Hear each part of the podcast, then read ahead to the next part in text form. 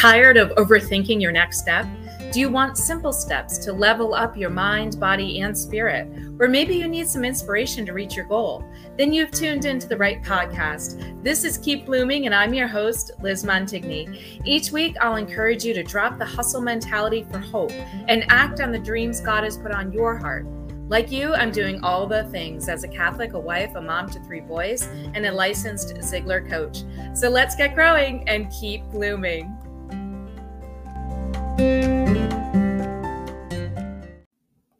Hello, my lovely listeners. This is episode 59 of Keep Blooming, and I'm your host, Liz Montigny. Hey, Happy New Year. It's been a week or so, and I promised you when I returned, I would share one of my rosary plays.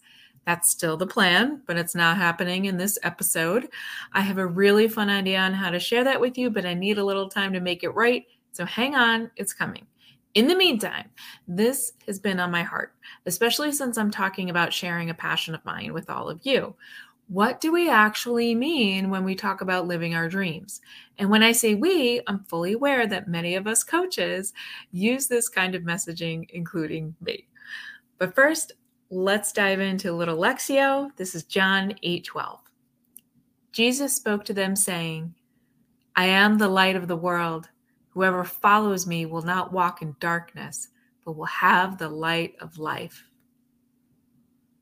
Ah, yes.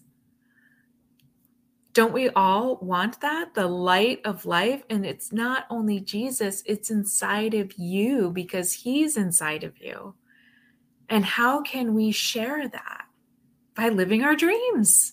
It's what we think we all want, right? It sounds really good, but do we really know what it takes to do this? Why it's even important? I mean, is this just pie in the sky stuff, or does living out what we long for actually mean something? I'm going to walk you through what I've discovered as I've created the Marian Theater Project.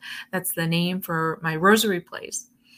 Here are some themes I've noticed around acting on the things you only think about. Number one, you have to be ready for the long game. Number two, you have to be willing to surrender the outcome. Number three, obedience. Number four, flexibility. I know, do those go together, obedience and flexibility? Absolutely. So let me break those down for you. Here's what I mean by be ready for the long game. You have to be prepared to persevere and have the energy to do so, not just mentally, but physically, which means your why for doing what you do has to be so deep inside you and real to you and connected to your heart and your mind, so you're willing to go long. Putting a dream into reality is not instantaneous. It requires lifestyle changes or learning something new or building up a network of relationships or most likely all of the above. This is why most of the population, people fizzle out 2 weeks into their New Year's resolutions. The why isn't deep enough, so the stamina isn't there. In the example of my theater project, I started writing the first one, the piece on the Sorrowful Mysteries, in 2004, and I did not start performing them with any regularity until about 2015. Plus, I knew I wanted to write the Joyful and Glorious pieces as well, but I knew it wasn't all going to happen at once. I had other things to take care of, like finding my husband, getting married, and having a family.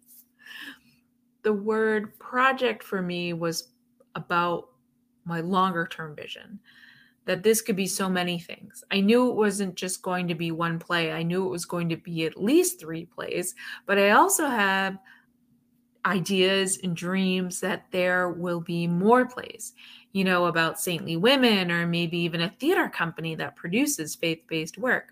So I like the idea of having that name project in the title because there's flexibility in there and it's about the long game. Number two, you have to be willing to surrender the outcome.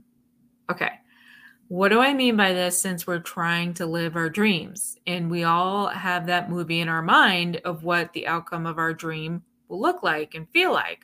But here's the thing, the person that God is molding you into along the path to your dream can change how you get there.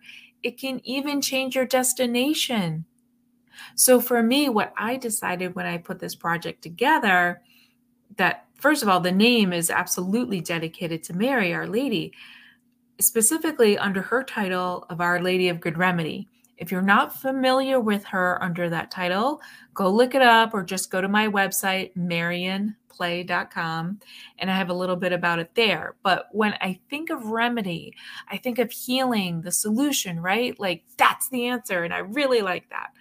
But I also chose her under that title because in my 20s, especially, I consistently prayed her novena, especially for intentions around work and finances.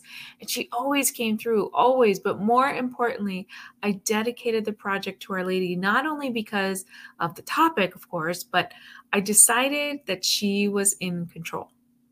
Now, patience is not a virtue that I have, so I made the choice to surrender whatever this was going to be to her, and her timing is not my timing.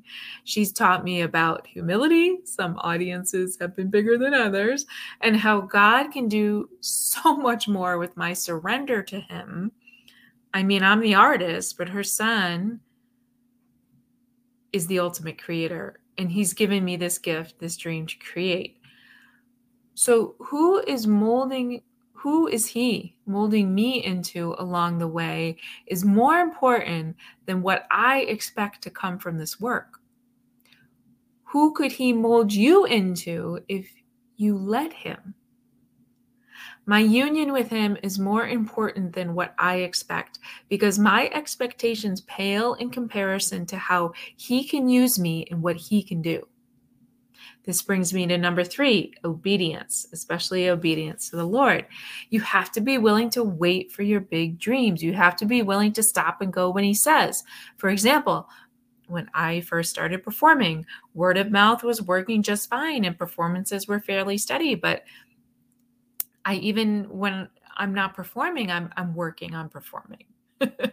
There's keeping it all fresh with rehearsals and edits, and a new play came out of that pandemic, the Glorious Mysteries piece.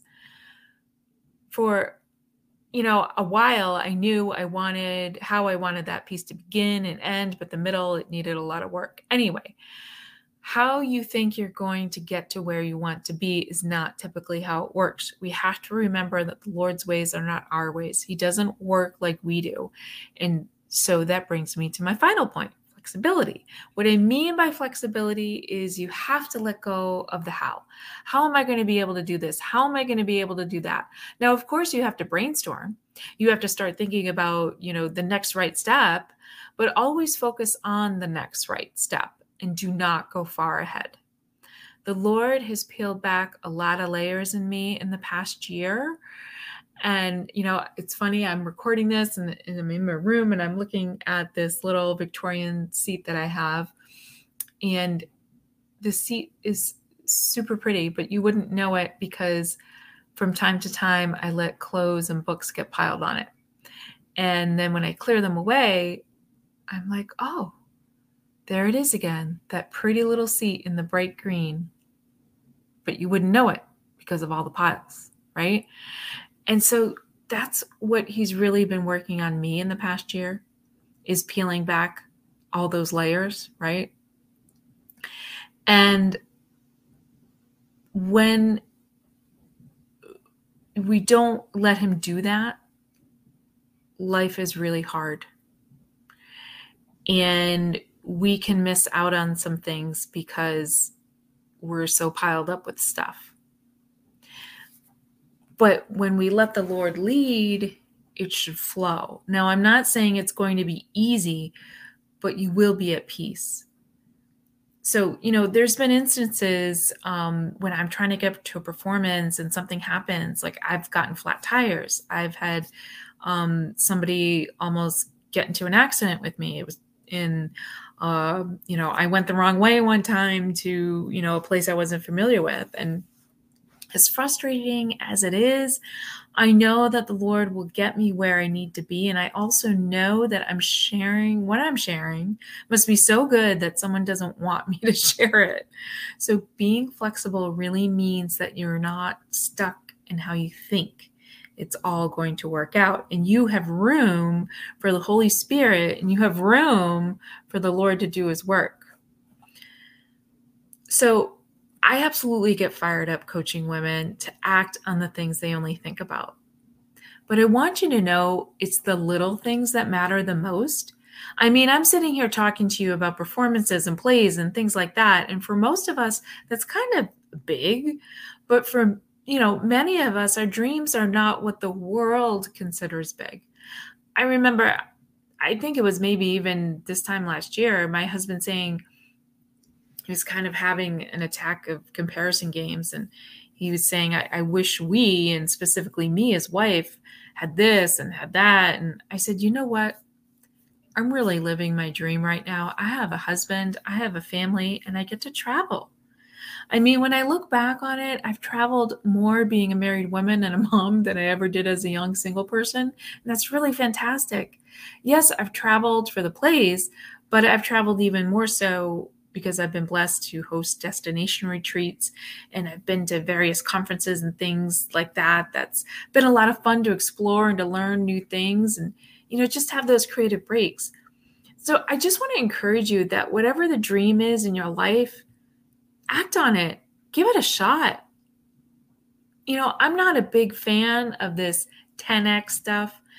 I mean, I am definitely a go big or go home kind of gal. I have lots of grand ideas, but that's not typically how I get stuff done.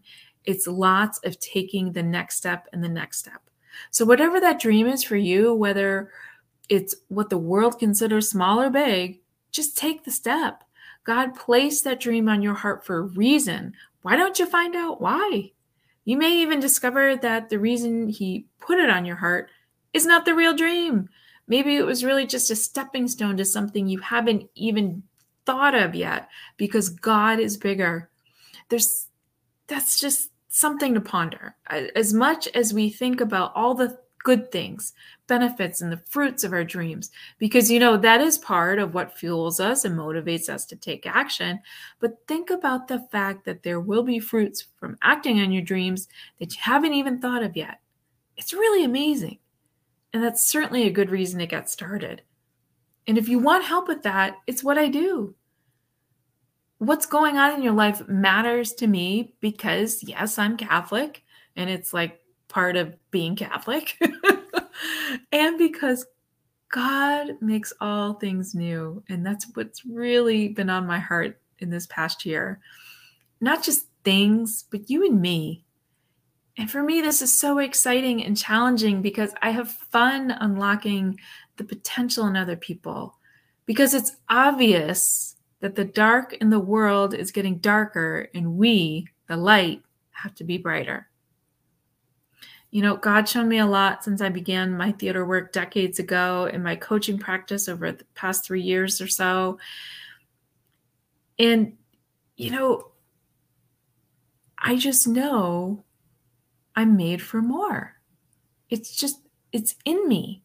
And I think you know you're made for more too. And that's why you listen to this podcast. You're going to need someone to come alongside you to get to that more. I'd be honored if that someone is me. This year, I proclaim that I'm going to coach as many of you as I can to focus the vision for your life, have faith that you can persevere as you step towards your goals, and absolutely enjoy the fruit that comes from being your authentic self. If your prayer time, relationships, work, or even the way you rest and chill out feel just dry, I'm the coach to help you rekindle it all. I've created some new ways for us to work together in 2024, including a group coaching experience that my email subscribers get a special discount on, which, by the way, if you're a frequent listener of this podcast and you're still not on my email list, like, are we even friends? But really, you'll get my action planner if you get on the list. It'll walk you through turning a dream into a goal, and then you'll be in the know on the group coaching, plus my upcoming retreat. Early bird registration for that retreat opens February 1st. So I'm not going to give away the details just yet, but I will say it'll be a deep dive into what I've talked with you about in this episode. what's your why and your vision for your life, and we'll get to do that in an amazing way. So let's revisit John 8:12. Jesus spoke to them again, saying, I am the light of the world. Whoever follows me will not walk in darkness, but will have the light of life. I hope this year you let him lead you. I do. Happy New Year, and I look forward to sharing my plays with you soon. Until then, check the show notes to visit my site, and let's get growing and keep blooming.